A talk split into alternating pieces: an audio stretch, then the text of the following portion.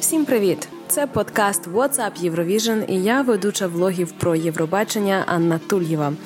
На Євробаченні я працюю з 2017 року. Хоча у 2017-му я була лише як волонтер Євровіледжа, тому що тоді Євробачення проходило в Україні, і саме тоді розпочався мій такий змістовний шлях на конкурсі. У Турині ми знімаємо влоги Чао Євробачення, де розповідаємо про нашу українську делегацію та про калуш оркестра.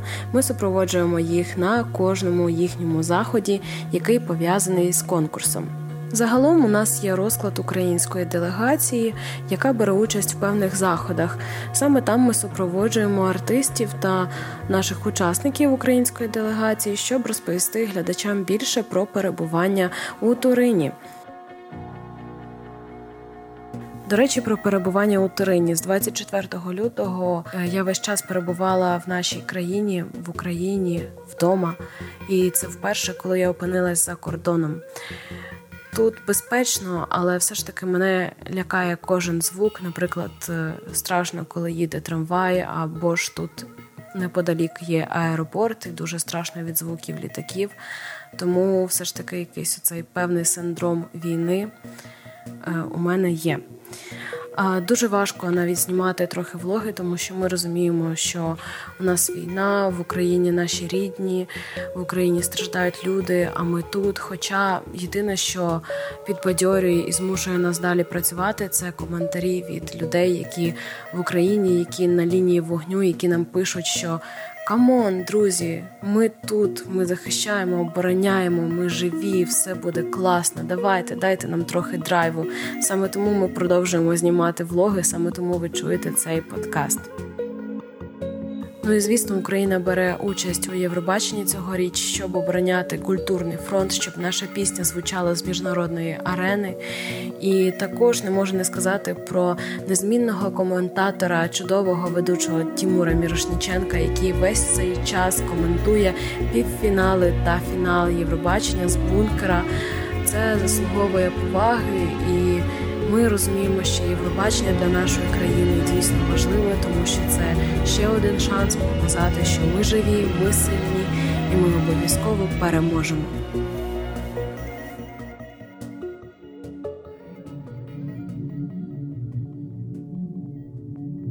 Щодо Калош оркестра.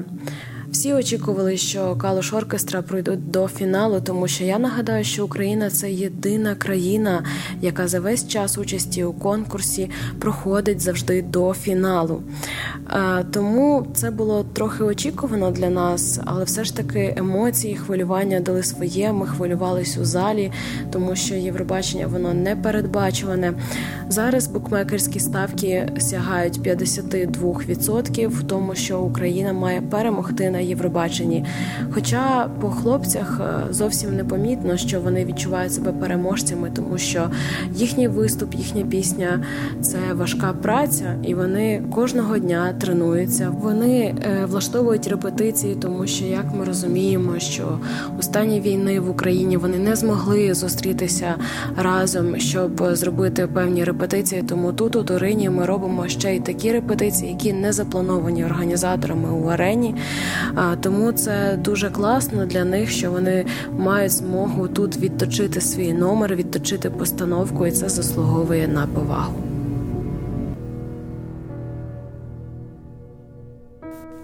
Про війну в Україні розуміє і багато учасників від інших країн, багато представників Євробачення підтримують нашу державу, підтримують калуш оркестра. І я думаю, що далі ви можете послухати їхні слова. You know, everybody talks about Ukraine that they are in the first place at the Eurovision, and I was like, this is nothing. In, you know, they need to win everything. They need to win their country back.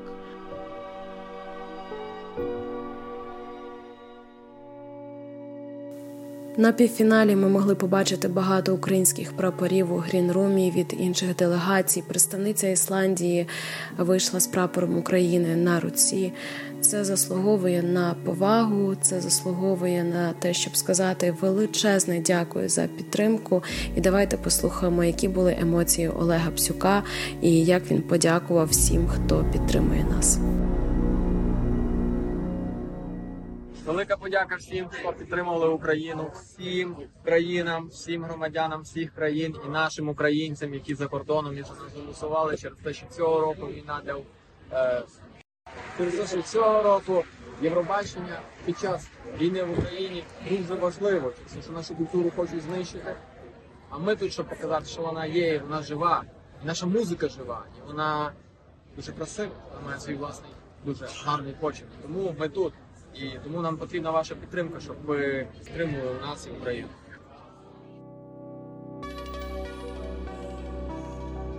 Ну і загалом я думаю, що ви вже чули, що всі учасники, майже всі учасники Євробачення знають пісню Стефанія і співали її разом зі мною на бірюзовому хіднику.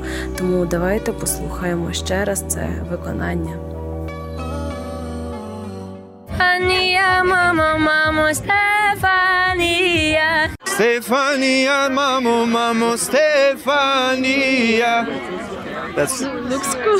thank you. Stefania, mama, mama, Stefania. Stefania, mama, mama, Stefania. Yeah, that's the song I always sing, this line.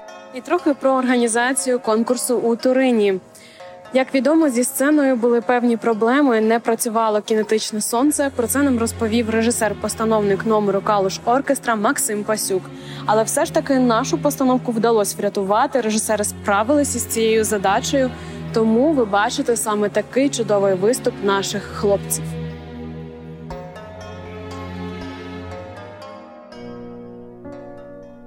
Зв'язку з тим, що карантинних умов як таких немає, то є багато заходів, які пов'язані з Євробаченням.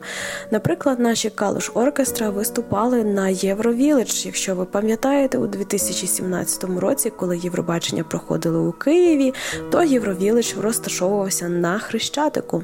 Це таке містечко Євробачення, де приїжджають виступати. Представники від інших країн заспівати своїх пісень та поспілкуватись із фанатами.